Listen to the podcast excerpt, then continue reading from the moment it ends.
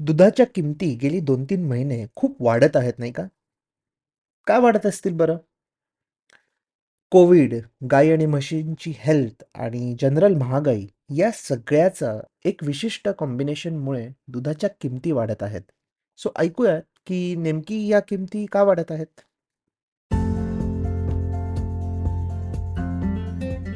Episode start करायच्या आधी एक छोटीशी अनाउन्समेंट इकॉन गली मराठी पॉडकास्टला तुम्ही सर्वांनी आत्तापर्यंत खूप छान प्रतिसाद दिलात. हा पॉडकास्ट प्रोड्यूस करणं सोपं नाही आहे रिसर्च करणं इंग्लिशमधून मराठीत ट्रान्सलेट करणं स्क्रिप्ट बनवणं आणि मग रेकॉर्डिंग आणि एडिटिंग हे सगळं पकडून कमीत कमी एक अख्खा दिवस द्यावा लागतो. या व्हेंचरमधून मला फायनान्शियली काहीच फायदा होत नाही पण मानसिक समाधान नक्की मिळतं. तुम्हाला जर असं वाटत असेल की ह्या पॉडकास्टमुळे तुम्हाला थोडा तरी फायदा होत आहे तर तुम्ही देखील हा पॉडकास्ट प्रोड्यूस करू शकता.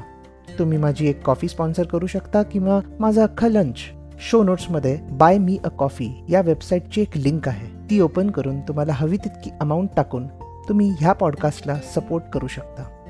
Thank you once again for all the love and support let's go back to the episode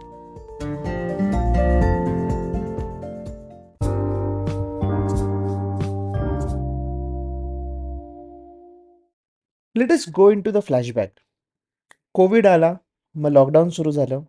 लॉकडाऊनमध्ये आणि लॉकडाऊनमुळे काय काय झालं हे एकदा आठवूयात. हॉटेल्स रेस्टॉरंट्स कॅन्टीन्स हलवायांची दुकानं या सगळ्या गोष्टी बंद झाल्या. काही तर परमनंटली देखील बंद झाल्या. खूप जास्त प्रमाणात दुधाची डिमांड ही या कमर्शियल एस्टॅब्लिशमेंट्समधून येते. ती दुकानं बंद होती. त्यावेळेला दुधाची डिमांड कमी झाली. डिमांड घसरल्यावर इकॉनॉमिक्सचं बेसिक नॉलेज आपल्याला सांगतं की किंमत म्हणजे प्राईसही घसरते. सो तेव्हा दुधाच्या किमती घसरल्या. जेव्हा दुधाच्या किमती घसरल्या तेव्हा शेतकऱ्यांनी काय केले असेल बरं? त्यांनी दोन गोष्टी केल्या. पहिलं त्यांनी नवीन गाईगुरांमध्ये इन्व्हेस्टमेंट केली नाही ज्यामुळे असलेला आकडा तेवढाच राहिला किंवा त्यांनी त्यांच्याकडचे प्राणी विकले. दुसरी ॲक्शन काय होती? की त्यांनी त्यांच्या गुरांना आधीपेक्षा कमी खायला दिले. सी. शेतकऱ्यांना डेअरीमधून फार पैसे मिळत नव्हते आणि म्हणून या काही स्वाभाविक गोष्टी त्यांनी केल्या. चूक की बरोबर हा मुद्दा नाही आहे किंवा कोणी मुद्दाम बिद्दाम केलं का तर नाही. हे त्या त्या सिच्युएशनमध्ये जे वाटलं त्यांनी तेवढं केलं. सो याचा अर्थ शेतकऱ्यांकडे गाईगुरांचा असलेला स्टॉक हा कोविडच्या आधीपेक्षा कमी होता आणि जो होता त्यांना कमी खायला दिलं होतं. सो या बॅकग्राऊंडवरून आपण कोविडनंतरच्या काळात एंट्री केली. म्हणजे साधारणपणे मार्च किंवा एप्रिल दोन हजार बावीसच्या दरम्यान.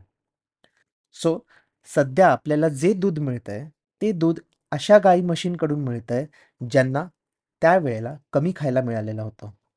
अनेक कॉपरेटिव्समधून हा एक डेटा आलेला आहे. की अनेक गाई म्हशींची दूध देण्याची क्षमता ही पंधरा ते वीस टक्क्याने कमी झालेली आहे. त्याचबरोबर जसजसं कोविडच्या रिस्क कमी होत गेल्या तसतसं दुधाची मागणी वाढत गेली. कारण तोपर्यंत रेस्टॉरंट्स हॉटेल्स वगैरे सुरू झालेले. मागच्या वर्षी आंतरराष्ट्रीय बाजारात सगळ्याच गोष्टींच्या किमती वाढताना दिसल्या. त्या महागाईमध्ये गाई म्हशींना जो चारा किंवा इतर खाद्य दिले जाते त्यांच्या किमती देखील वाढल्या. दोन हजार वीस एकवीसमध्ये सोळा ते सतरा रुपये प्रति किलो असा रेट चालू होता आणि दोन हजार बावीसमध्ये हा रेट तेवीस रुपये एवढा झाला. मग जुलै ते सप्टेंबर दोन हजार बावीसमध्ये लंपी स्किन डिझीजची साथ गुरांमध्ये पसरायला लागली ज्यामुळे आणखीनच दुधाचा तुटवडा निर्माण झाला. त्याचबरोबर मागच्या वर्षी मिल्क प्रोडक्ट्सचे एक्सपोर्ट्स वाढायला लागले आणि म्हणून मिल्क आणि मिल्क प्रोडक्ट्सचा साठा देशातल्या दुकानांमध्ये कमी दिसला. आणि मग पेट्रोल डिझेलच्या किमती देखील मध्ये मध्ये वाढायला लागल्या. ज्यामुळे ट्रान्सपोर्टेशन कॉस्टही वाढली ज्याचा सगळ्याचा परिणाम दुधाच्या रिटेल प्राइसेसमध्ये आपल्याला दिसला. सो अनेक कारणे आहेत ज्यांच्या कॉम्बिनेशनमुळे दुधाच्या किमती वाढत गेल्या. उन्हाळ्यात देखील या किमती अजून वाढतील असा अंदाज आहे.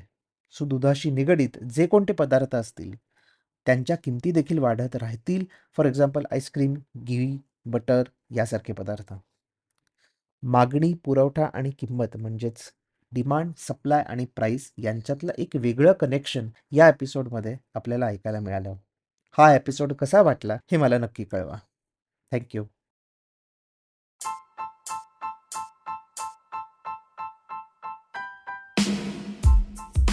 तुम्ही हा episode Spotify Econ Gully website आणि लिडिंग पॉडकास्ट ॲप्सवर ऐकू शकता.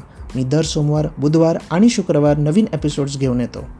तुमचा फीडबॅक आणि सजेशन्स शो नोट्समध्ये दिलेल्या माझ्या ब्लॉग लिंकडिन किंवा ट्विटर अकाउंट्सवरून मला नक्की कळवा.